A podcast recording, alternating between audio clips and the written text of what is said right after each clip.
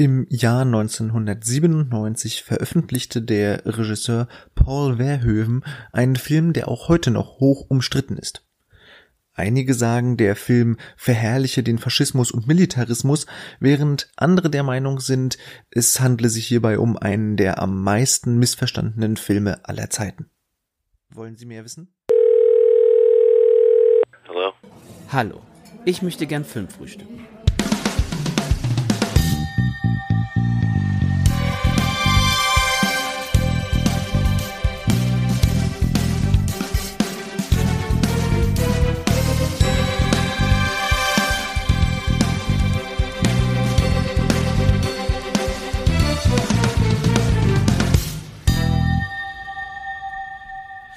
Hallo und herzlich willkommen zu einer neuen Folge Filmtoast Fokus. Am Mikrofon begrüße ich mal wieder den Onno. Moin. Moin Onno, schön, dass du da bist und auch den Krischi. Hi zusammen. Moin Krischi und ich bin der Stefan wieder da. Ja, wir wollen heute, ihr lest es bestimmt schon im Titel, über einem über einen Film sprechen, der sich auch von der Community gewünscht wurde, wenn ich das richtig in Erinnerung habe, nämlich es soll gehen um Paul Verhoevens Starship Troopers aus dem Jahr 1997. Ja, ein Film, über den es einiges an Diskussionen gibt. Wir haben uns im, im, ja, in unseren Vorbereitungen darauf auch schon überlegt, wie wir an diesen Werk an dieses Werk herangehen könnten. Und ich glaube, am günstigsten ist es, wenn wir erstmal zusammentragen, wie denn unser Erstkontakt mit diesem Film ausgesehen hat. Krischi, willst du vielleicht anfangen? Wann hast du zum ersten Mal Starship Troopers gesehen und wie hast du ihn beim ersten Mal sehen so grob auf, aufgenommen, ohne jetzt schon ins Detail zu gehen? Ähm, das erste Mal gesehen war jetzt müsste ich grob rechnen, müsste so um 2000 gewesen sein, so 14, 15 war ich da. Und da hatte den, wir hatten einen ganz komischen Wandertag in der Schule gehabt, und zwar in der Schule selber. Ähm, auf die Idee musste man erstmal kommen, äh, dass man in der Turnhalle mhm. in einem speziellen Klassenraum äh, sich da austoben konnte, ob man Sport machen wollte. Und wir sind dann halt in den Klassenraum gegangen. Ein Klassenkamerad hatte den auf Videokassette mitgebracht. Und dann wurde mhm. er dann halt dort geguckt, auf einem kleinen Röhrenfernseher. Ja, ich bin so alt. Äh, aber bin ja nicht der Älteste hier im Bunde, also von daher, naja, auf jeden Fall da dann halt das erste Mal gesehen und äh, ja, tierisch abgefeiert, äh, aber ja, ohne jetzt ins Detail zu gehen, noch ganz anders wahrgenommen. Mhm, mhm. Ähm, war das noch, ich meine, da müsst ihr mir noch auf die Sprünge helfen, weil ich bin ja noch ein ganzes, äh, ja, ich bin ja etwas, etwas jünger. Ähm, war der dann auf Kassette noch irgendwie in einer gekürzten oder äh, indizierten Fassung oder irgendwie sowas? Weil der stand ja, weiß ich, auch mal auch, auch auf dem Index irgendwie für eine kurze Zeit. Ja, von, von 1999 an halt, ne? Genau. 98 kam der raus. Ich glaube, der, ist, der, der, der Kinostart war im Januar 98 rum. Mhm, das kann ähm, sein. Gut, ja. Wann, ja, genau. Und der Heimkinostart weiß ich jetzt nicht, weiß ich. Damals waren die Zeitfenster ja auch schon viel äh, länger als heutzutage, ne? Also da hast du jetzt nicht mhm. irgendwie drei, vier Monate gehabt, bis äh, Heimkinostart war. Aber mich wundert es gerade, dass du Kassette sagst. Vielleicht hätte er sich denn auch über, überspielt gehabt, weil das war ja schon der Beginn der DVD-Ära eigentlich, ne? Ja, aber der, der hat ja kaum einer. Zumindest bei uns hatte das, das kaum einer. Ähm, ja, ja, ja, ja, ja, Aber es ist nie ausgeschlossen, ja. dass der sich das von irgendwo überspielt hat. Vielleicht auch von Kassette zu Kassette. Das war ja auch noch machbar. Und äh, ich bin mir recht sicher, der müsste geschnitten gewesen sein, da ich eine spezielle Szene erst viel später, ich glaube, auf meiner Blu-ray dann gesehen habe und gedacht habe, mhm. ach guck mal, ähm, ich weiß zwar, was da so oder so passiert ist, aber so in der Form habe ich diese Szene noch nie gesehen mit diesem Effekt. Hm. Naja, wie war's bei dir, Onno?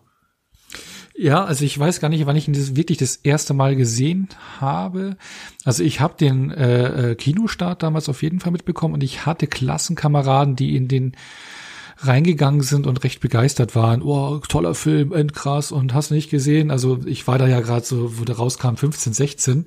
Also ich hätte, glaube ich, gar nicht reingedurft. Ich glaube, da war dann zum Start wahrscheinlich eh FSK 18. Aber trotzdem hatte ich irgendwelche Kumpels, die schon drin waren, den äh, toll fanden. Dann war, war der ja auch auf dem ähm, Index.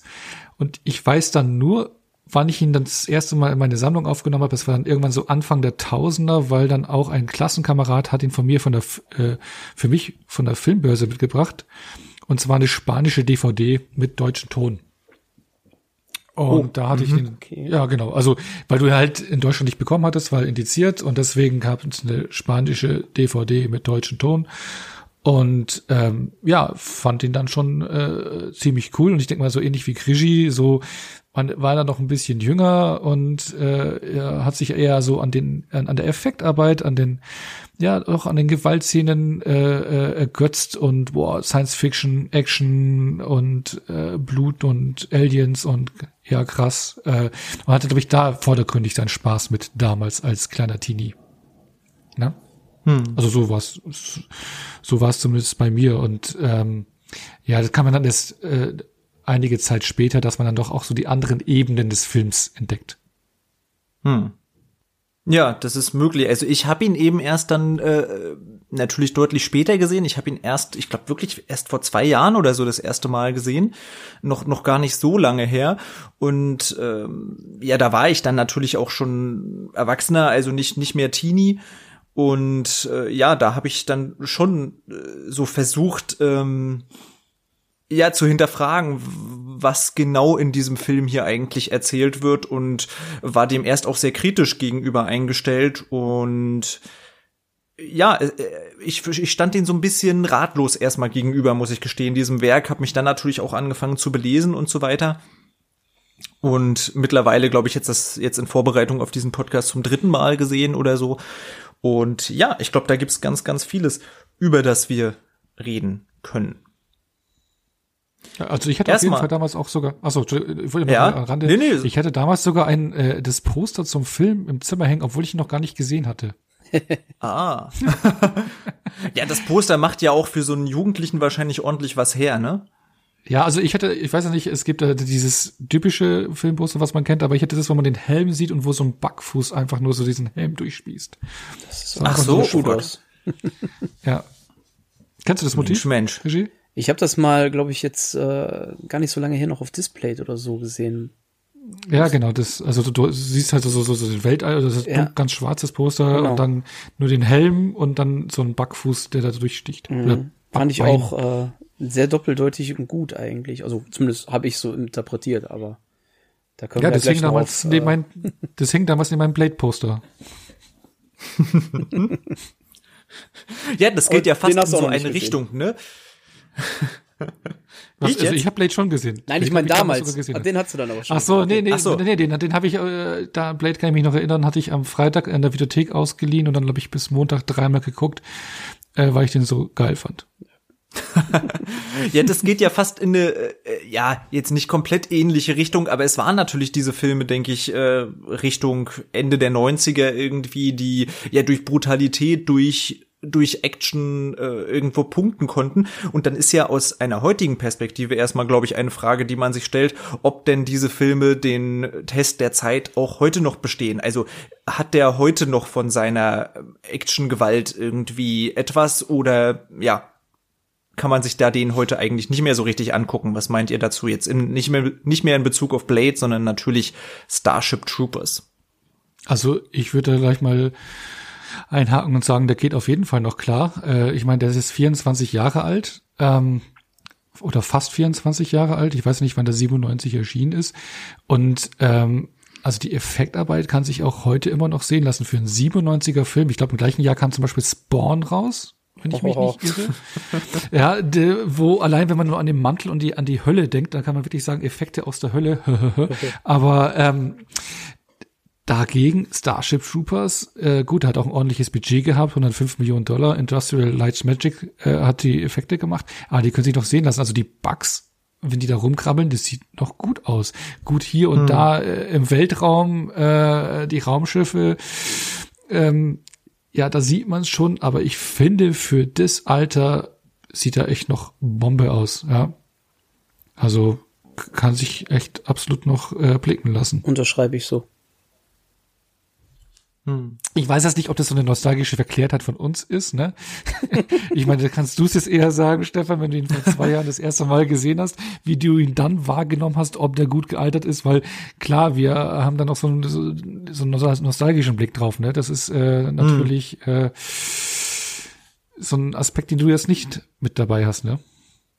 Ja, absolut. Also nein, natürlich sieht man Effekte äh, oder man sieht, erkennt die Effekte als solche.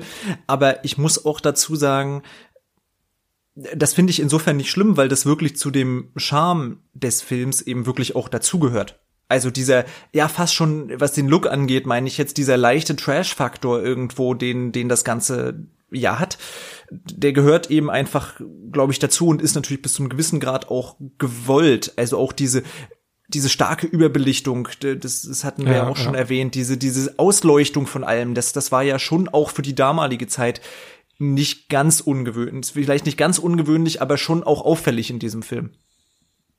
Er war eben nicht, ja, also nicht dreckig und, und äh, ja, ja, der ist halt ziemlich clean vom Look her, äh, genau wie du sagst, ja. überbeleuchtet. Hat schon fast so einen Telenovela-Touch, ne? Also so, so ja. diese, so Telenovelas Total. damals, äh, Ende der 90er oder sonst irgendwas. Also, oder auch so, so, so einen Teenie-Serien-Charme, irgendwie wie Melrose Place oder sowas, ne? Also nicht wie so eine ja, 100, 100 Millionen Dollar Kinoproduktion. Also auch gerade wenn es in die Höhlen bei den Bugs geht, wo man eigentlich denkt, oh, da könnte es mal schön düsterer sein. Nee, es ist alles super hell und super clean. Aber ähm, wie du es schon angesprochen hast, ich denke auch, dass es so ein Stilmittel ist, dieses äh, generell überzeichnete, was dieser hm. Film halt auch, was diesen Film auch auszeichnet. ja, ich glaube, er war ja auch in diesem Bereich für die bei den visuellen Effekten für einen Oscar zumindest nominiert, wenn ich mich da richtig ja. erinnere. 98 mhm. habe ich auch gelesen, genau.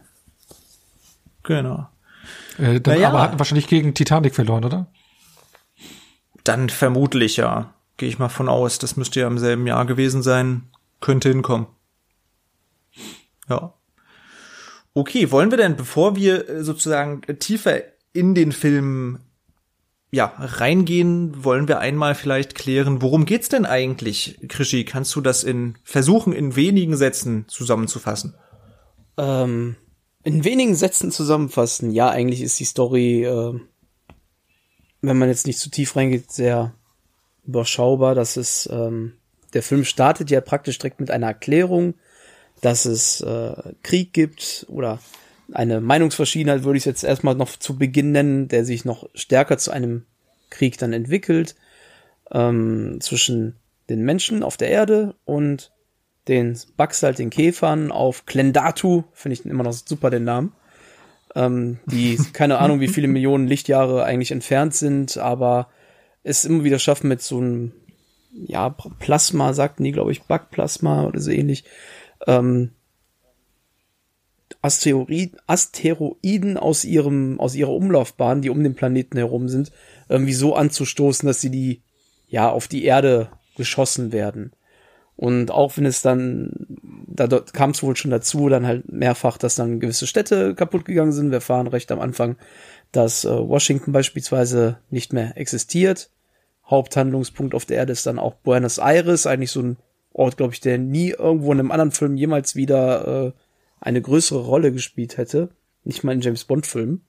Äh, da kann mich aber hm. jemand sehr gerne korrigieren, da ich James Bond so gut wie nie gesehen habe.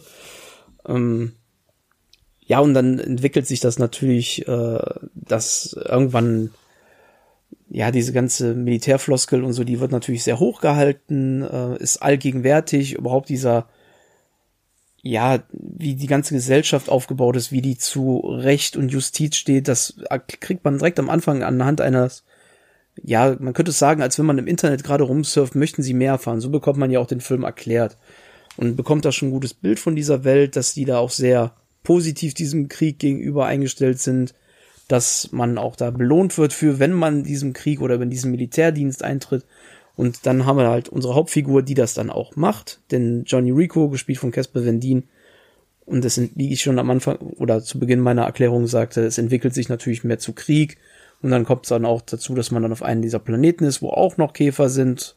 Und wir haben offenen, ja, Zweikampf ist jetzt ein bisschen der falsche Ausdruck, aber es kommt halt zum hm. Aufeinandertreffen dieser Rassen. Völker. Hm. Das trifft es wahrscheinlich am besten. Ja, es, es gibt, äh, es kommt zu einem, es, es gibt einen intergalaktischen Krieg, muss man ja fast so deutlich sagen. Aber genau. das waren jetzt mehr als ein, zwei Sätze, ne? Das waren mehr als ein, zwei Sätze, aber das ja, ist nicht schlimm. Es gibt ja Leute, die es vielleicht dann nicht kennen. Ja. Ja, aber äh, also wir gehen ja hier, wir versuchen vielleicht nicht zu krass zu spoilern, aber natürlich, wer jetzt nicht viel über den Film wissen will, der oder diejenige sollte dann sich doch den Film auf jeden Fall anschauen und dann später zurückkommen. Äh, was ich an deinen Ausführungen gerade interessant fand, dass, dass du auch äh, diese Assoziation hattest mit mit dem äh, fast schon Clickbait-artigen, ne, mit dem do, do you would you like to know more ist es glaube ich im, im ja genau. Original. Und dieses Moor auch so wie typisch Ende der 90er Jahre im Internet sozusagen so blau und pochend irgendwie hervorgehoben. Also hier wird äh, ganz, ganz gezielt offensichtlich von Staatsseiten äh, Einfluss auf die Bevölkerung genommen und das als etwas Begehrenswertes erachtet, dass die Leute doch jetzt hier bitte raufklicken sollen und mehr über diesen Krieg und über die schrecklichen Bugs, äh, diese käferartigen Aliens erfahren sollen. Ja, mich hat auch interessiert, du hast gesagt, man wird belohnt dadurch, dass also wenn man in den Krieg eintritt. Und da gibt's ja mehrere schöne Szenen. Einmal natürlich überhaupt die Erklärung, womit man belohnt wird. Es gibt aber auch eine Szene, ähm, wo sie in der Dusche sind und wo erklärt genau. wird, warum denn die einzelnen ähm, beigetreten sind. Ja, Menschen dort, warum die in den Krieg mit eingetreten sind, ins Militär eingetreten sind. Und da ist ja wirklich das ganz Faszinierende, dass eben, dass dort, dass es dort einen Unterschied gibt es zwischen, zwischen äh, ja, Zivilisten, wie es im Original heißt, Civilist, and, ähm, und zwischen den Bürgern, also den Citizens. man wird eben nur zu einem Bürger, wenn man dem Militär beigetreten ist und es wird ja auch in der ersten Geschichtsstunde, die der Film beginnt ja, wenn unsere drei Hauptfiguren noch in der Schule sind und dort mhm. im Geschichtsunterricht wird ja auch erzählt, dass wir hier von einer ganz, ganz klaren Militärregierung sprechen müssen. Es wird gesagt, die, die Demokratie ist zusammengebrochen, sie hat nicht funktioniert. Und seitdem haben Vorgesetzte des Militärs die Regierung übernommen. Also wir sind hier in einem klaren, faschistischen, militarisierten ähm, System. Kurzer Einwurf, äh, was kurzer Einwurf, was du gesagt hast, so die, die, die Demokratie wurde gestürzt oder hat nicht funktioniert. Das hört man nur, wenn man den Film in O-Ton schaut. Hm. In der deutschen Synchro ist es nämlich weg. Ja, also unglaublich eigentlich, weil weil das ist ja, ja. Eben wirklich der Beginn des Films und das erklärt uns ja die Situation, in was für einem Szenario wir uns hier befinden und das ist eben auch ganz, ganz wichtig für den späteren Film, weil, weil ja. ich finde, das kann ich schon mal vorweggreifen, der Film behandelt eben die Mechanismen des Faschismus und des Militarismus in verschiedensten Facetten und wenn einem das so ein bisschen verschwiegen wird und das irgendwie vielleicht doch noch alles als ganz demokratisch gewertet werden könnte, dann macht das ja einen riesen Unterschied.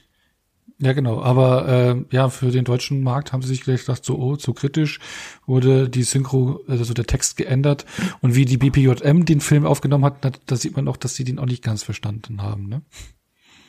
Ja, weil, wie war das genau? Die haben ihn zuerst als, ähm, als militaristisch verherrlichend irgendwie eingestuft, ne? Genau. Mhm. Bejubelnd, glaube ich, ja. war da auch noch die Wortwahl. Kriegsbejubelnd, ja. irgendwie so in die Richtung. Ja, und ich meine, ähm, also ob kriegsbejubelnd weiß ich erstmal nicht, aber zumindest dieses dieses klare System, ne? Also da sind ja schon ganz ganz klar faschistische Sachen drin, wie wie so etwas, dass jeder hat seinen Platz, ne? Unsere drei Hauptfiguren haben alle ihre Eigenschaften. Der eine ist unglaublich schlau, die andere hat gute äh, Führungsqualitäten letztendlich und und ja, hat gute Nerven wenn man so will, und der andere ist eben eher so der der Macher, der Krieger, der Sportler. Ja, und alle drei tragen eben ihren Teil zum Krieg bei. Das ist ja eine klassische äh, faschistische Propaganda sozusagen und auch eine Kriegspropaganda zu sagen, ähm, im Krieg und bei solchen Sachen hat jeder seinen Platz und jeder kann es für ein höheres Ziel beitragen. Und letztendlich ist es ja auch in dem Film so, dass alle drei durch ihre Tätigkeiten und nur durch das Zusammenwirken dieser einzelnen ähm, Stärken sozusagen, die sie haben, nur dadurch schaffen sie ja am Ende den, äh, den Sieg und liegen sich ja am Ende auch so äh, als als Dreierteam immer noch in den Armen und sagen das ja sogar auch so, dass sie es nicht geschafft hätten, wenn sie nicht so gut aufeinander abgestimmt werden. Also dieses jeder hat seinen Platz und ähm, deswegen sei doch eine solche Ordnung eigentlich die perfekte. Das kann man schon auch mal missverstehen, oder was, was meint ihr dazu? Ja, also du meinst ja zum Beispiel, dass äh, äh, wenn du jetzt so einen typischen Antikriegsfilm hast, wo du am Anfang jetzt so die Leute hast, die sich auf den auf den Kriegsbeginn freuen und ja, yeah, es geht bald los äh, und die dann meistens relativ schnell eines Besseren belehrt werden und die Grausamkeiten eines Krieges äh, äh, feststellen und dann geläutert irgendwann entweder sterben oder aus dem Krieg zurückkehren. Dieser Weg, den haben die ja natürlich nicht. Nee, also die äh, ähm, haben zwar ihre Hürden, es sterben auch Leute, aber es interessiert sie nicht. Es geht gleich weiter und wir müssen ans Kollektiv denken und am Ende ähm, sind sie dann doch die strahlenden Sieger und liegen sich in Armen. Genau, da, da geht der Film einen ganz anderen Weg, ja. Und ja, ist eher dann so eine ähm, ja, macht sie also eine Überzeichnung äh, äh, auch, auch, auch des Kriegsszenarios oder anderen Kriegsfilmen, also äh, keine Ahnung, wie ich es beschreiben soll, aber macht sich nicht lustig, aber ähm, ich finde, es ist so, so drüber und zu gut dargestellt, dass es schon wieder äh, äh, nicht, nicht, nicht greifbar wird oder nicht, also weiß nicht, wie ich es beschreiben soll. Keine Ahnung, mir fehlen da jetzt irgendwie gerade die Worte. Man merkt eigentlich, dass er mm. einfach wirklich übers Ziel hinausschießen, dass man eigentlich da ja, eine klare genau, Abgrenzung ja. zu sieht, was ist da real und feiert er es ab oder was ist, das ist es eben nicht. Ja, genau, das ist halt nicht unterstützen, ja. dass das nicht abfeiert, den Krieg, sondern schon das auch äh, äh schon kritisch beäugt und es so über zeichnet, so wie der komplette Film eigentlich komplett völlig drüber ist, ja. So dieses Haha und wir haben gewonnen und Strahle und zack, zack, zack und so toll ist ja alles und so ist es aber eigentlich nicht und ähm, ja. Ja, obwohl eben, was man, was man dagegen halten könnte, wäre eben, dass, dass so ja Propagandafilme nun mal sind. Also, sie wirken ja nur überzeichnet, in Anführungsstrichen, wenn du einer anderen Meinung bist, also wenn du weißt sozusagen, das Gezeigte dort ist etwas, was unserem demokratischen Verständnis hier überhaupt nicht entspricht, und dann finden wir das natürlich völlig absurd. Logisch. Mhm. Aber wenn man jetzt ähm, aus einer eventuell faschistischen Ideologie kommt, könnte ich mir schon vorstellen, und es, es gibt ja eventuell sogar Tendenzen, dass der Film durchaus in der rechten Szene beliebt ist, äh, die vielleicht das gar nicht so ungewöhnlich finden, wenn da ja auch mal welche sterben im Film oder wenn äh, ein ein alter Soldat eben ein paar Gliedmaßen weniger hat und sagt, der Krieg hätte ja das aus ihm gemacht, was er eben heute ist, dann sind das ja durchaus Sätze, die ein Ex-Soldat zum Beispiel auch aus den USA und so weiter durchaus sagen könnte, obwohl der Krieg für ihn traumatisch und schrecklich war, aber man hält so sehr an diesem Erlebten fest, dass es einen eben komplett ausmacht, was ja bis zu einem gewissen Grad auch stimmt. Also das ist ja so, es hat ja einen nachhaltigen Eindruck auf einen. Ja, also ich weiß jetzt nicht, wie man es aus einer, äh, was ich, faschistischen Perspektive äh, guckt, den Film oder sowas. Also wie gesagt, hm. ich kann nur sagen, wie er für mich wirkt. Für mich ist es alles so trübe und auch mit den ja schon angebrochenen, angesprochenen äh, Werbeszenen und da sind auch so viele Momente zwischendrin, auch, auch durch die ganze Beleuchtung. Das ist so, ich finde, man kann das alles irgendwie nicht ernst nehmen und äh, ich weiß auch nicht, ob das ein erwachsener Mensch wirklich auch alles für voll nimmt und so aus den falschen Gründen, sage ich jetzt mal, abfeiert. Ja. Also was ich auch glaube, sage, weil, weil du gerade auch noch mal die Optik mit reinbringst, ich glaube, die ist da was etwa ebenfalls etwas ganz Entscheidendes und zwar diese dieser Telenovela-Look, der wenn wir sowas im, im Fernsehen sehen, irgendwelche Soaps in, in so einer Optik eben, dann nehmen wir das ja auch nicht für real. Wenn man aber ja. guckt, wie viele Menschen das doch für real halten und immer noch und immer wieder häufig Leute aus vielleicht weniger gebildeten Gesellschaftsschichten und so weiter, dann gibt einem das schon zu denken. Und ich glaube, so etwas in die Richtung könnte durchaus auch mit diesem Film passieren. Wobei ich dir zustimmen würde, für mich ist auch dieser überzeichnete Look eher so zu deuten, äh, dass das eben nicht die Realität ist, sondern eine idealisierte äh, Realität irgendwie. Und ja, genau. Und so, so ist es ja auch mit, mit den Kriegsszenen an sich, die ja genauso gestaltet sind wie sogar einige Hollywood-Filme der damaligen Zeit, aber eben aus so einem, aus einer so sehr stark militaristischen Sicht, was natürlich auch wieder zeigt, wie militaristisch einige andere Hollywood-Filme zu der Zeit, Schrägstrich heute immer noch sind, beziehungsweise waren. Ja.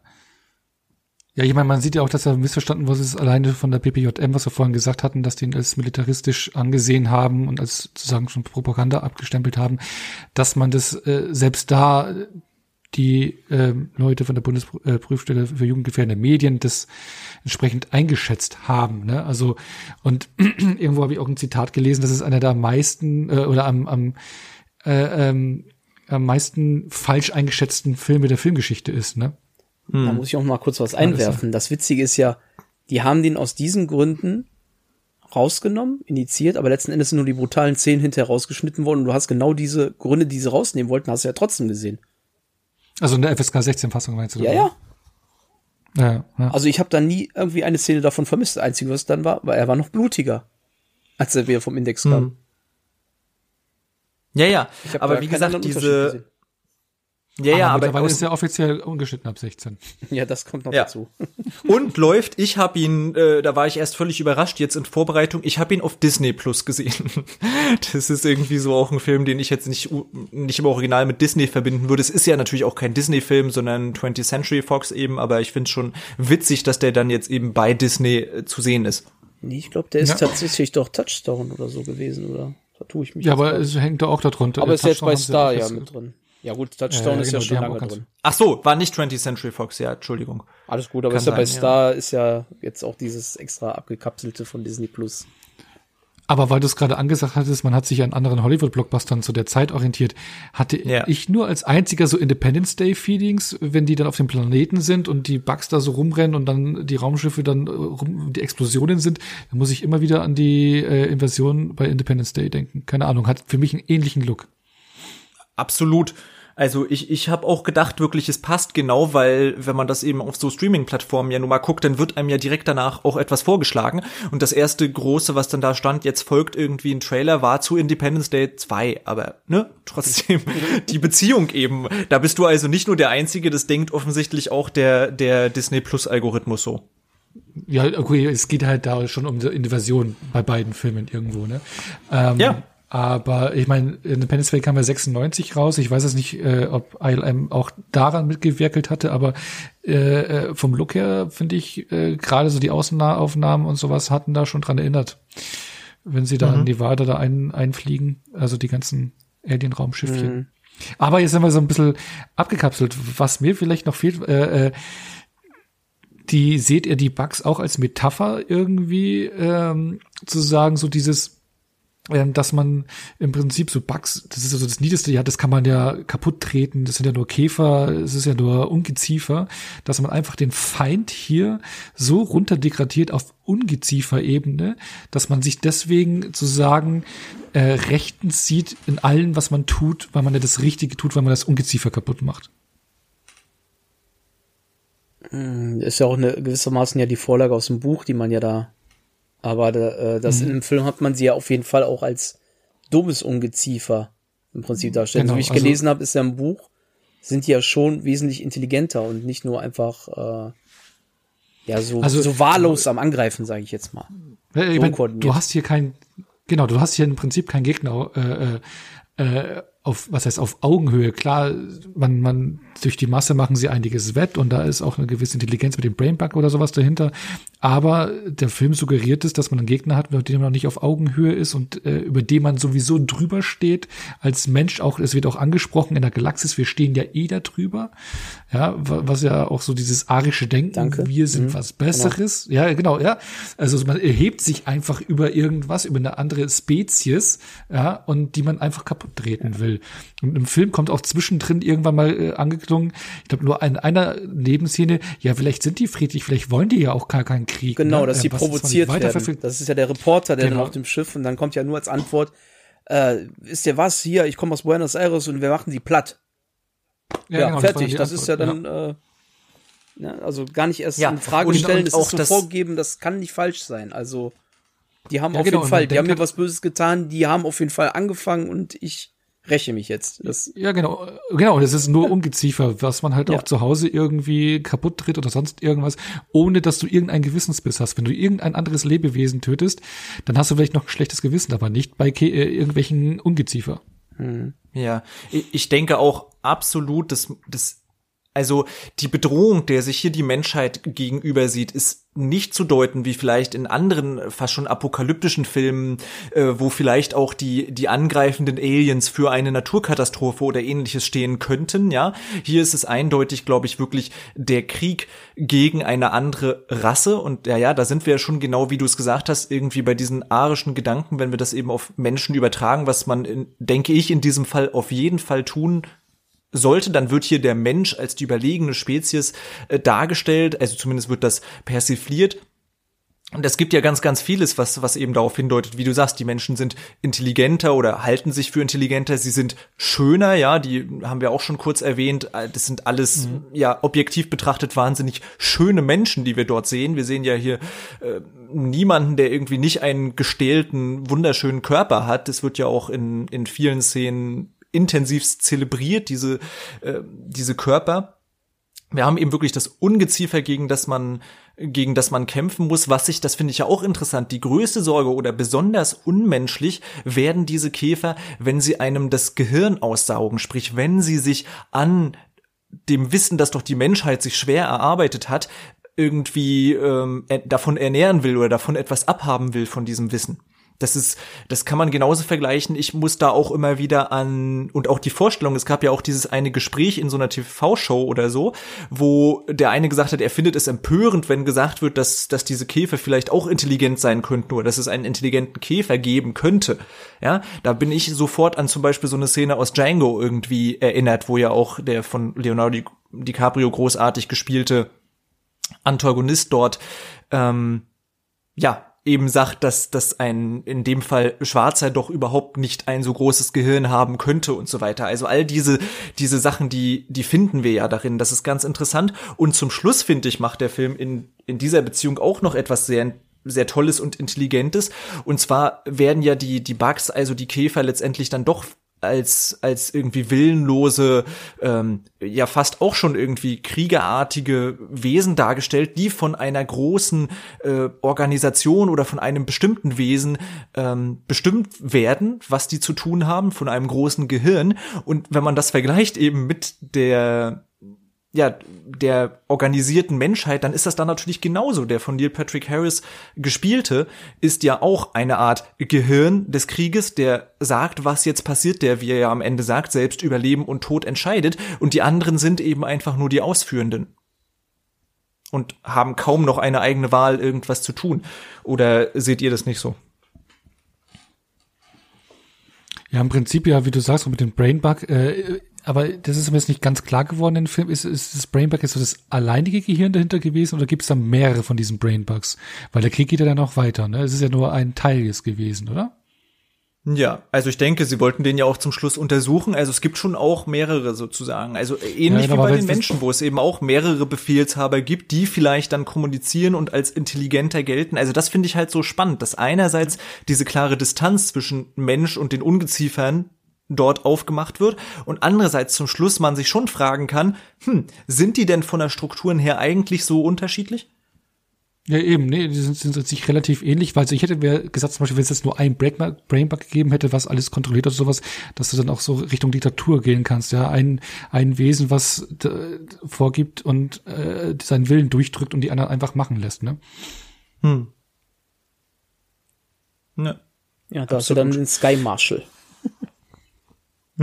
das ist ja dann das oberste, ja, Organ. Nee, aber da, da aber da menschlichen. Hast, ja, aber da hast du schon recht. Ich meine, man sieht sich, der Mensch sieht sich zwar so als so viel stärker, aber strukturell äh, äh, ja, unterscheidet man sich nicht auch so. Und ich meine, was halt auch nicht geklärt ist, äh, äh, verteidigen sich die Bugs einfach nur. Ich meine, man äh, kommt dann einfach auf den Planeten und will da irgendwie alles platt machen. Und wer hat eigentlich den Krieg jetzt angefangen? Und ähm, hm sind die auch nur im reinen Verteidigungsmodus und der Mensch ist seinen typischen Ich will alles erobern Modus?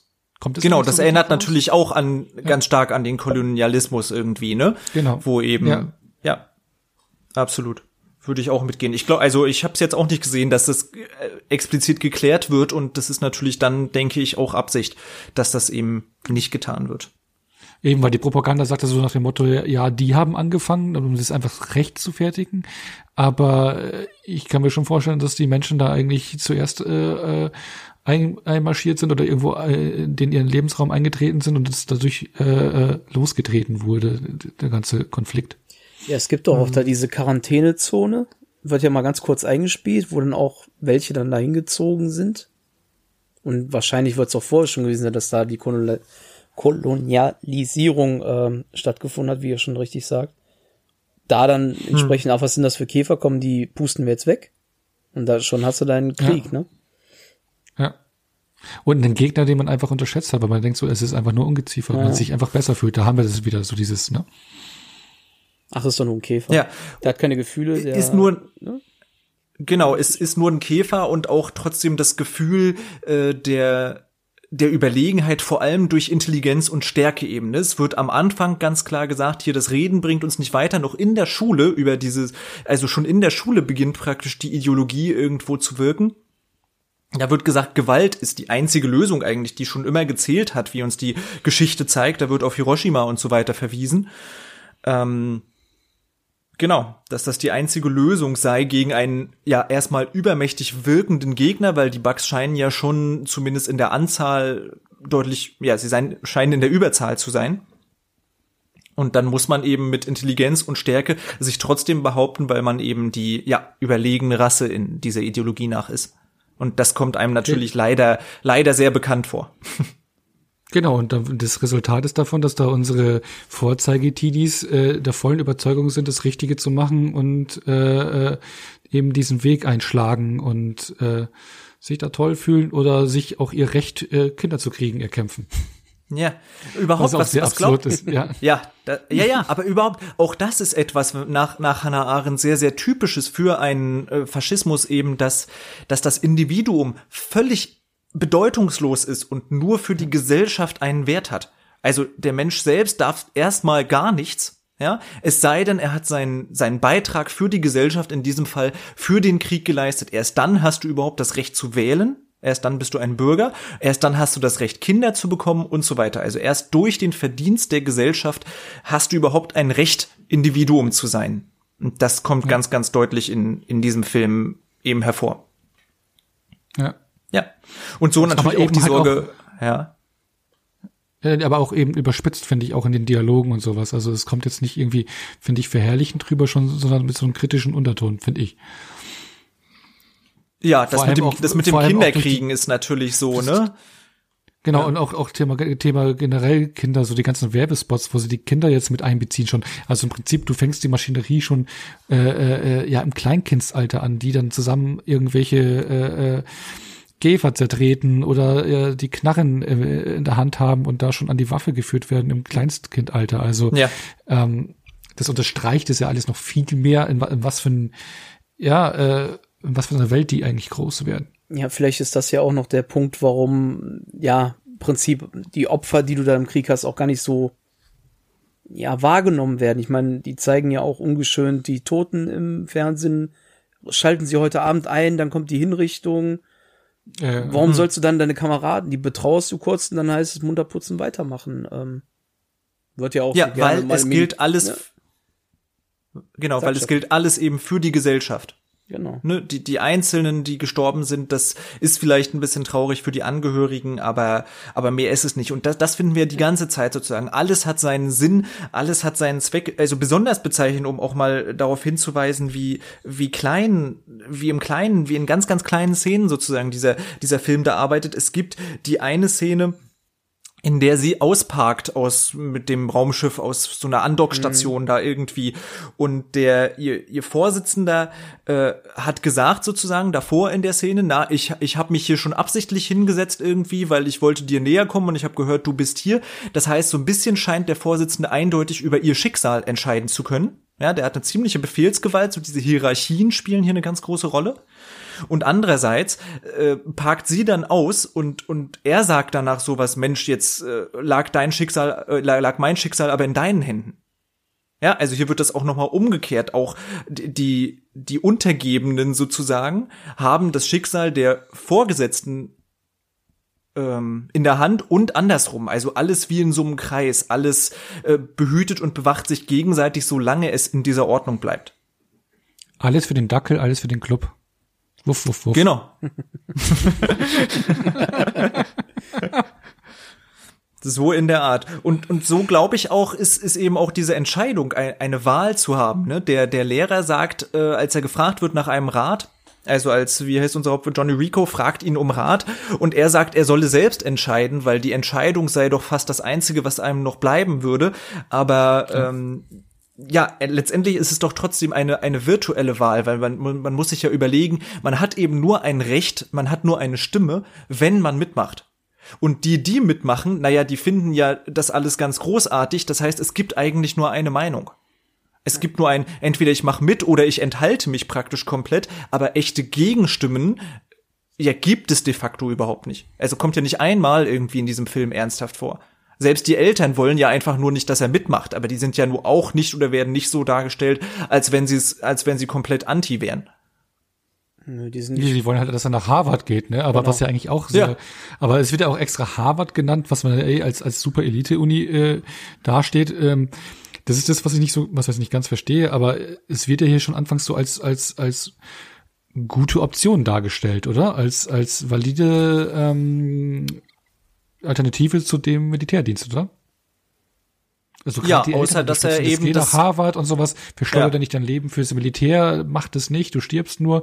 Also es ist zwar keine Anti-Haltung, aber sie wissen schon eigentlich, was das Ergebnis davon ist oder sein kann. Also sie wollen ihn halt nicht im Krieg verlieren und äh, wollen ihn lieber nach Harvard schicken, was ja eigentlich auch äh, so klingt es halt auch schon äh, äh eine gute Karriereoption eigentlich ist. Ja, ist auch die Frage, ob jeder nee. wirklich Militärdienst leisten muss, um halt äh, als Bürger durchzugehen oder natürlich dann auch gewisse Vorteile wieder hast, weil du reicher bist. Er wird ja auch als reicher ja, genau, Pinkel ja auch genau, verschrien. Genau, ja, ähm, ja, ja, das ist mir dann, ja, ja, das ist wahrscheinlich der entscheidende Punkt, ja. dass der aus einer reichen Familie kommt und du dann wahrscheinlich dann da schon irgendwelche Privilegien hast. Mhm. Privilegien, die du dir als Normalbürger, der nicht reich ist, natürlich durchs Militär wahrscheinlich erst erkämpfen kannst.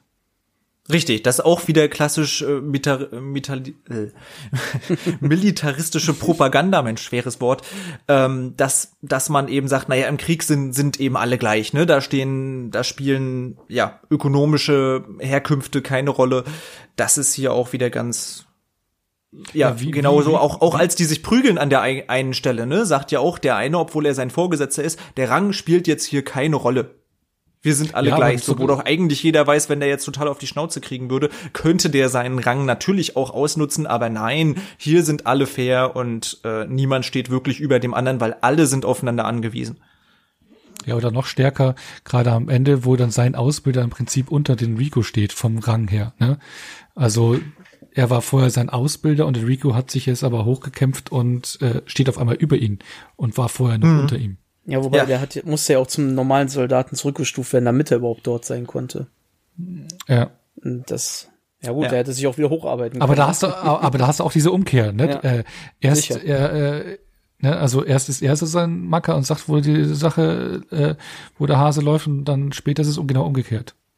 Ja, Genau, also dieses ständige Gleichgesetze, das Gleichbehandeln äh, von allen und äh, was ich auch sehr bezeichnend finde und vielleicht interpretiere ich da aber wieder ein bisschen viel rein, sehr lustig finde ich den Umstand im, im Dritten Reich gab es ja ganz, ganz viel diese Brüderlichkeit unter Soldaten, Soldaten. Es war auch von der sogenannten Kameradenliebe die Rede.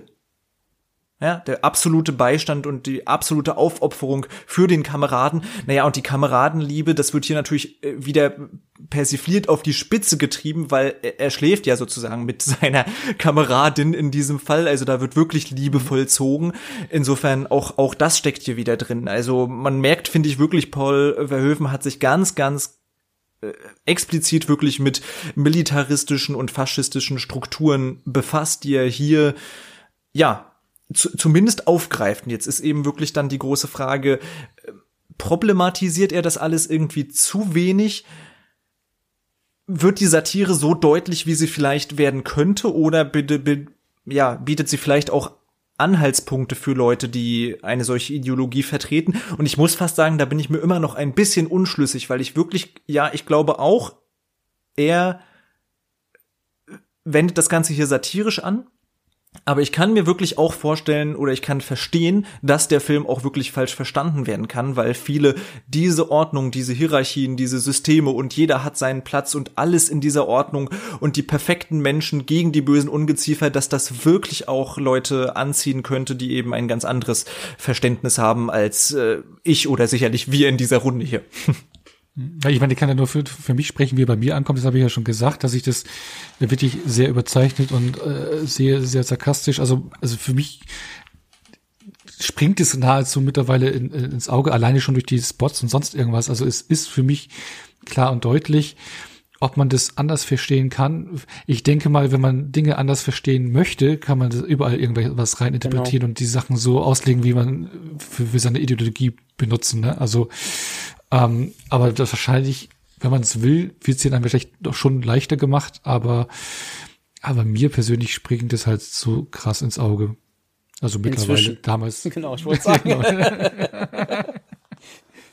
damals sind mir noch eher die brutalen Effekte ins Auge gesprungen, aber ja. Und nackte Haut. Lustig, ja, nackte Haut, aber ich meine, damals fand man, glaube ich, so die erste Hälfte eher langsam, wo nur die Ausbildung und sonst irgendwas, und in der zweiten Hälfte ging es ja zur Sache erst, kam die Action. Bei mir ist es mittlerweile umgekehrt, dass ich die erste Hälfte interessanter finde. Und ja, das geht Action mir auch ist, so. Es, genau, und wenn da nur rein die Action ist, dass es dann nach ein, zwei äh, Action-Sequenzen schon ermüdend ist. Ähm, also da finde ich wirklich die erste Hälfte mittlerweile deutlich spannender als damals, ja. Hm. Ja, also wie gesagt, ich stimme euch beiden da ja total zu. Jetzt ist die Frage, ob ein Film eben wie gesagt, wenn wir sehen, dann sehen wir, dass es überspitzt und dass es irgendwie unnötig ist. Wenn man jetzt aber mal wirklich fragen würde, ja, was wäre denn so schlecht an einer solchen Welt? Also was zeigt einem der Film, was wirklich so schlecht wäre, dann könnte man sagen, ja gut, Krieg ist wahrscheinlich ein bisschen grausamer, als er da dargestellt wird. Da würden jetzt aber echte äh, Faschisten wahrscheinlich äh, gegen argumentieren und sagen, naja gut, aber das macht es eben auch aus, äh, daran wächst die Menschheit, ähm, diese Opfer sind, seien notwendig sozusagen. Und so wird's ja hier auch dargestellt. Ne? Das Individuum spielt eben keine Rolle. Das, das, das sei kein Grund. Und dann ist hier schon fast die Frage, was zeigt einem der Film, inwiefern dieses System wirklich falsch ist, warum das kein gutes System ist, warum die Demokratie besser ist als das dort gezeigte. Ja, das könnte man sich jetzt an dieser Stelle fragen. Und die Frage ist natürlich ja. auch, ob ein Film so etwas zeigen muss oder ob das halt nicht dazugehören muss. Ja, aber das ist ja schon alleine bezeichnet, die Szene, was du ja vorhin gesagt hattest in der Dusche, wo jeder sagt, die Beweggründe, warum er das macht, ja, dass es eigentlich alles keine freien Entscheidungen sind, sondern eigentlich alles vom System unterdrückte Entscheidungen. Also das, was auch der Lehrer gerade in der Schule noch anspricht, so dieses, das Einzige, was du in deinem Leben hast, ist eine freie Entscheidung, was ja im Prinzip aber nicht stimmt, weil all die Leute, die da sind, die haben sich nicht frei dazu entschieden, in den Kriegsdienst zu gehen, sondern sie wurden regelrecht dazu gezwungen, weil sie etwas anderes wollen. Sie sind aus anderen Gründen dahin gegangen. Genau. Und diese freie Entscheidung fehlt da ja komplett. Und äh, das zeigt der Film ganz klar auf. Und das ist für, für mich mhm. ein ganz klarer negativer Punkt und ähm, ist in meinen Augen sehr ausgearbeitet und zeigt eben die Problematiken dieses Systems. Also als ein Beispiel. Ja, die, also würde ich dir sogar zustimmen, die, die freie Wahl und sogar die möglich, also überhaupt die, die Kompetenz sozusagen, sich selbst frei entscheiden zu können. Der Lehrer fragt ihn ja dann an ein, nee, nee, sein Vater fragt ihn an einer Stelle, was willst du denn eigentlich? Ich glaube, es war sein Vater und er sagt, weiß ich nicht. Ja, also diese Kinder sind, sind überhaupt nicht mehr in dem, im, in der Lage, sich tatsächlich selbst eigene Wünsche und Vorstellungen für ein späteres Leben äh, zu entwickeln. Ja. ja. gut, kann man jetzt auch heut, auf die heutige Zeit noch bringen, äh, gerade hier in Deutschland. Da wissen viele ja auch nicht am Ende der Schulzeit, was will ich eigentlich machen, weil die einfach so eine Standardausbildung bekommen haben und nur wenig dann individuelle Talente gefördert wurden. Genau, aber das geht ja dann in die Richtung, wie, wie was Onno sagt, sozusagen. Hier, dann nimmt man ein Auslandsjahr und such, sucht sich selbst oder, oder was weiß ich. Also man begibt sich irgendwie auf einen Weg, um herauszufinden, was man denn eigentlich will. Diese Jugendlichen in diesem Film sehen eigentlich keine einzige Alternative zum, zum Militär. Wobei, ja, die äh, mit in der Dusche sind, jetzt der Riku bekommt ja diese Alternative tatsächlich von seinen Eltern geboten. Ja, weil er reich ist. Genau. Dann sind wir ja wieder aber, bei aber du hast ja. aber du ja, hast ja die, die zählen niemals gleichwertig. Oh, Entschuldigung. nee, nee, Nee, nee. Ja. Die zählt, diese Alternative zählt ja niemals gleichwertig, weil er eben dann kein Bürger wird. Er wird niemals gleichwertig sein. Er wird immer der sein, der kein Wahlrecht hat, der nicht mitentscheiden kann, der vielleicht ein Feigling ist. Also diese, diese andere Wahl ist ja auf keinen Fall gleichwertig, sondern gilt zumindest gesellschaftlich betrachtet von seine Eltern sagen vielleicht sogar, das ist besser, aber gesamtgesellschaftlich betrachtet äh, ist diese Alternative ja eher was für, für Schwächlinge und für Kriegsverweigerer. Ja, ist aber die Frage, ob er wirklich jetzt äh, ein Bürger sein müsste oder ob das nicht dann doch eher dieses angekitzelte aus dem Unterricht ist, wo er ihn fragt, was ist der Unterschied zwischen einem Zivilisten und einem Soldaten? Und ob er bereit Mhm. wäre dafür, ob er nicht einfach nur dadurch angestachelt ist und natürlich, wie die Eltern sagen, durch die Freundin. Ja, durch die Freundin. Er sagt doch auch irgendwann später, ja, wegen ihr bin ich ja nur hier. Ja. Ja. Ist Ja, und auch das wer- eben, wenn hat, seine hat er gesamte- wirklich keine Bürgerrechte? Ist, ist das wirklich seine Motivation? Also bei ihm ist es halt nicht so. Bei den anderen, klar, müssen sie gezwungenermaßen. Also ich glaube, er, ich glaube, er könnte sich schon einige Privilegien äh, er, erkaufen durch den Status, weil ich meine, für mich viel äh, äh, äh, spezieller ist halt so diese, zum Beispiel diese Frau, die sagt so, ja, ich möchte Kinder kriegen, ja, und das schaffst du nur, wenn du gedient hast. Oder ich glaube, der eine, was will der eine werden? Äh, Schriftsteller. Schriftsteller oder irgendwie sowas, ja, das geht auch nur, wenn du gedient hast. Das heißt, äh, ein, das, das, das, ein- eines der Ur, was heißt jetzt nicht mein Recht, sondern der, ähm, der natürlichsten Dinge der Welt, ein Kind zu kriegen, Fortpflanzung ist nur möglich, wenn du gedient hast. Das ist doch schon per Vide überhaupt. Also geht's noch. Und um Schriftsteller zu tun, gerade wahrscheinlich auch Schriftsteller gewählt. Ich meine, die Waffe ist da, das ist der Stift, ja. Äh, Schriftsteller sind auch intellektuelle Leute, die, die mit den, mit, die auch eher Pazifisten sind. Die müssen erst den Militärdienst leisten, damit sie schreiben dürfen. Das ist doch total äh, perfide eigentlich. Aber sagt er denn wirklich, Ja. ich, er müsste den Dienst machen, um Schriftsteller zu werden, oder geht er nur dahin, damit mein- er Erfahrung sammelt? Das, ich bin mir nicht sicher, ob er Nee, das. oder man, ich glaube, er hat's dann, man hat, man, man hat's dann leichter, glaube ich, oder äh, ähm, Nicht so, ich bin Schriftsteller, Schriftsteller jeden müssen neugierig sein. Ähm, bei ihm bin ich mir als einzigen Hm. ja, nicht das sicher. stimmt Der schon, Rest ist schon richtig. er, ja. ja, das stimmt. Aber ja, ja, absolut. Und da sieht man, wie, wie fein und wie wörtlich man diesen Film wirklich sehen muss und dass es eben wirklich zu, zu naiv ist, diesen Film als einfach nur unterhalt und dann sogar, wenn man ihn einfach nur als unterhaltsam und irgendwie witzig findet, sag ich mal, dann verfehlt es eben sogar seinen Zweck, weil, weil da eben wesentlich mehr drin steckt. Und weil Ja. man das eben leider, leider, also so, so witzig und, und bombastisch das alles anmuten muss, aber in all diesen Aussagen, in diesen kleinen Nebensätzen, die fallen, wie so etwas, ja, ich bin hier, weil ich mal Kinder bekommen will, zack, schon ist der nächste Satz. Also das sind wenige Sekunden, in denen so wichtige, wichtige Sätze fallen und die muss man ganz, ganz wörtlich nehmen, denke ich, um den Film wirklich, äh, wirklich zu verstehen und ja, so zu zu begreifen, können. wie wir ihn wahrscheinlich, genau, richtig einordnen zu können. Ja. Aber, aber ich finde auch, wenn du mal dieses, das alles beiseite wischt, ist es ja im Kern trotz alledem ein wirklich hochwertig produzierter Science-Fiction-Actioner, ne?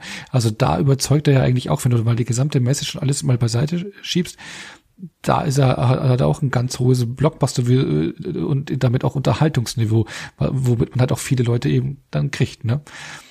Und Ja. du musst überlegen, dass es auch ein Film ist, der ein enorm hohes Budget hat und dass man solche Messages in so einen Film reinpackt, ist eigentlich schon fast einzigartig, oder? Also in so ein ja, äh, großes, teures Projekt. Ja, also für dich. Ja. Ja, ja, das hat Paul Verhoeven natürlich auch mit seinen anderen Filmen schon, vor allem natürlich auch diese Ende 90er Jahre, Total Recall und natürlich auch Robocop, da macht er das ja, ja ähnlich und, äh, Ja. ja. absolut. Aber um, umso gefährlicher ist so ein Film ja äh, in der Tat, wenn er eben so hoch unterhaltsam ist und dazu verleitet, das doch einfach nur, nur als Unterhaltung abzutun und das alles nicht so hinterfragt. Ja, aber ich weiß es nicht, Leute, die dann auch den Film wirklich nur aus Unterhaltungszwecken äh, schauen, ich glaube, die lassen sich dann von den Schauwerten blenden, aber ich glaube nicht, dass sie dann sagen, boah, die Ideologie ist geil und boah, ich bin jetzt der Megafaschist, das glaube ich auch nicht, sondern dass sie das einfach nur äh, konsumieren aufgrund der Bilder und sich freuen und ja, am Ende gewinnen sie, ja geil, Helden haben gewonnen, alles toll und aus.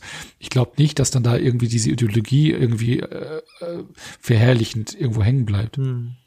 Ich glaube, in, in Einzelfällen stimmt das, wenn jetzt mal so ein Film ist, sozusagen, wo man die, das, das Satirische nicht so begreift, äh, ist das sicherlich nicht schlimm. Aber andererseits wenn jetzt viele solche Filme in diese Richtung so produziert werden würden, äh, dann glaube ich, könnte es schon gefährlich werden, denn so funktionierte ja zum Beispiel auch im Dritten Reich filmische Pro Propaganda. Man hat einfache, unterhaltsame, häufig irgendwelche Melodramen oder Komödien, hier Feuerzangenbowle und so weiter. Sowas hat man gedreht, die aber eben in den Details, wenn man es hinterfragt hat und, und ganz klare äh, faschistoide Ideologien vertreten hat und die natürlich in der Masse dann doch im Unterbewusstsein etwas mit den Menschen ja, gemacht haben.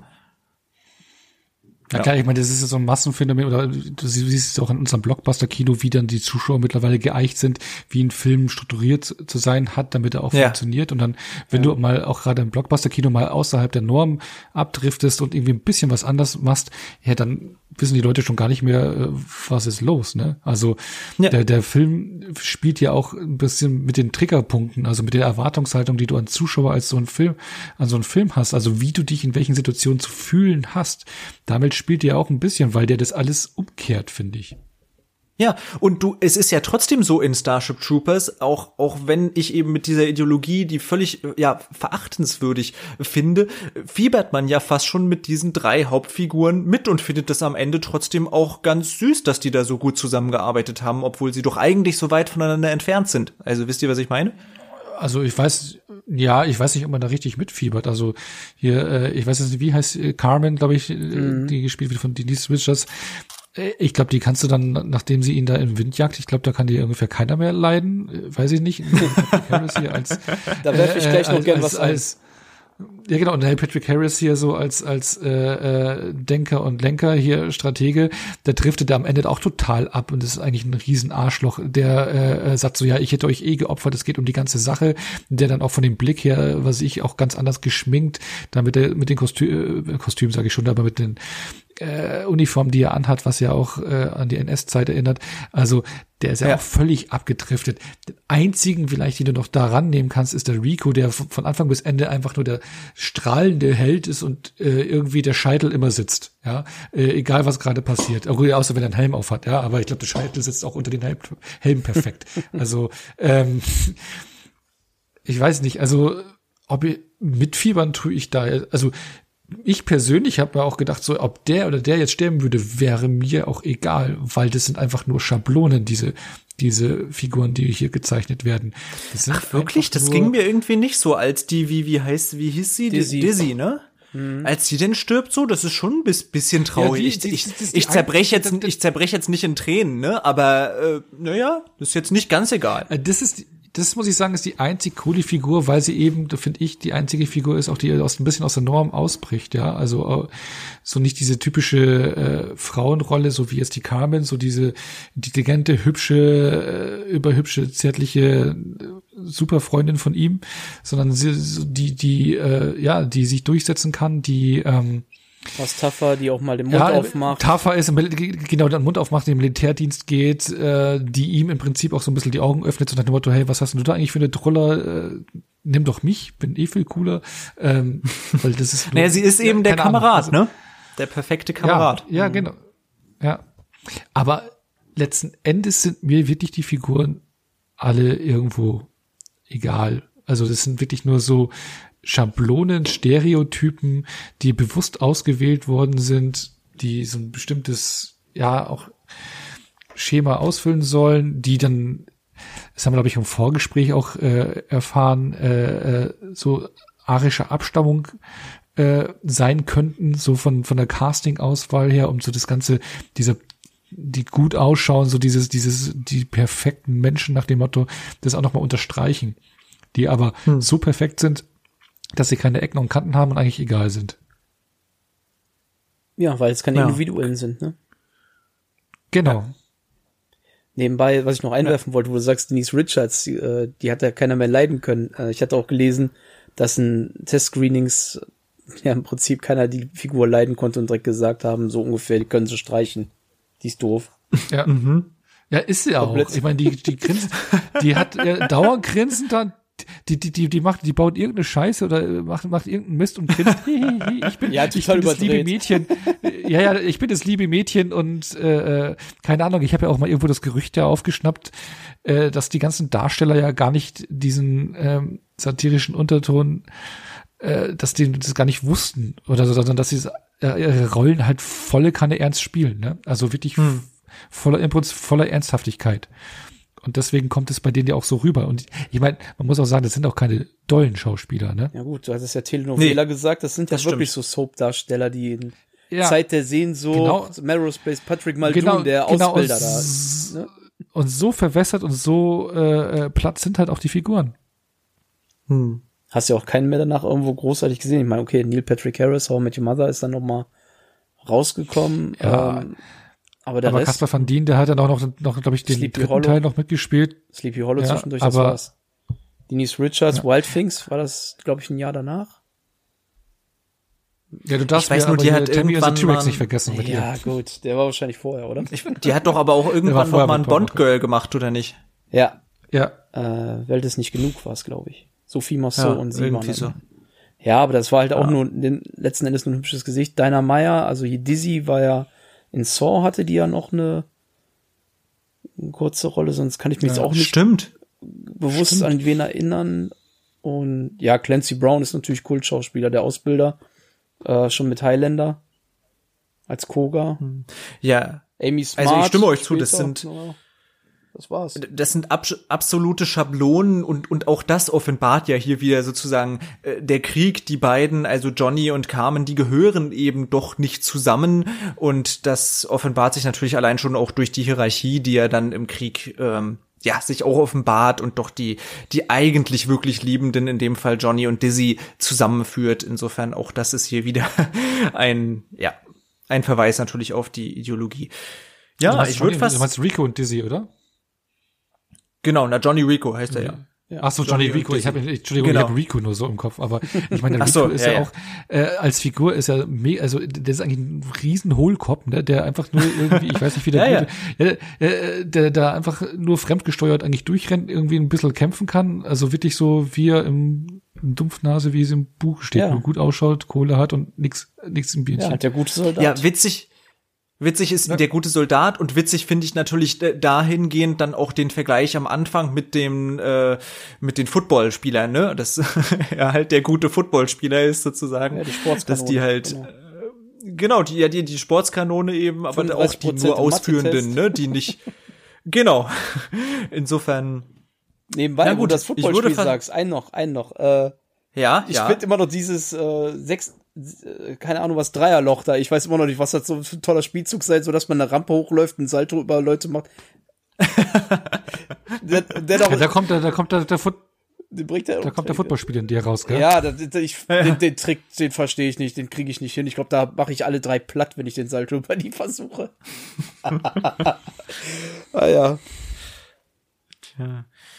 Naja, ich würde fast sagen, wir haben eine Stunde intensiv über den Film gesprochen. Ich denke, es wurde deutlich, dass man äh, den, ja, irgendwie, dass er einerseits sehr unterhaltsam ist, aber andererseits, dass man wirklich, wirklich in die Tiefe gehen kann und sich genau anschauen kann, was wird hier eigentlich erzählt und worauf gibt es hier Anspielungen. Ich glaube, in vielen, vielen Szenen, ich musste jetzt auch gerade noch mal an die Szene mit dem Helm denken, wo er dem anderen den kaputten Helm abnimmt, also praktisch von der Norm abweicht, so, ne, der Helm muss doch eigentlich aufbleiben und sofort passiert ähm, das fürchterliche, er stirbt, also jede ob, auch wenn etwas mit einem guten Vorsatz und eigenem Denken sozusagen gemacht wird, dann ist das natürlich fürchterlich. Es müssten besser alle in Linie bleiben, egal was passiert, ist ja denn so die Lehre letztendlich dieser Szene.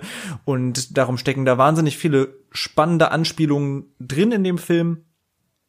Darum würde ich ihn wirklich sehr empfehlen. Habt ihr noch abschließende Worte zu dem Film? Ich mag, ich mag den.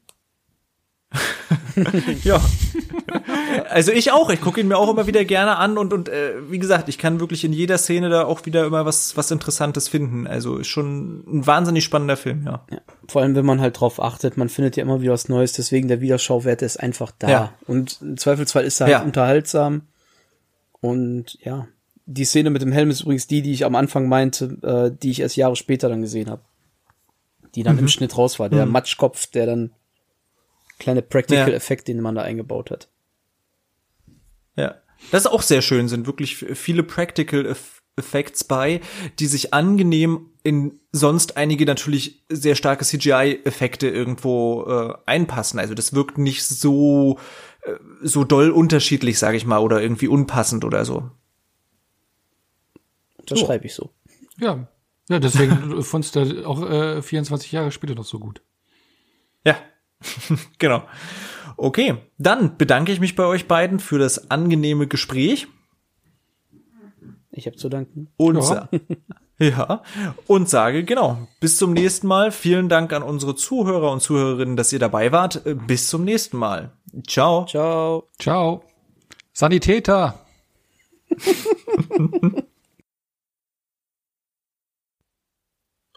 Im Jahr 1997 veröffentlichte der Regisseur Paul Verhoeven einen Film, der auch heute noch hoch umstritten ist. Einige sagen, der Film verherrliche den Faschismus und Militarismus, während andere der Meinung sind, es handle sich hierbei um einen der am meisten missverstandenen Filme aller Zeiten. Wollen Sie mehr wissen?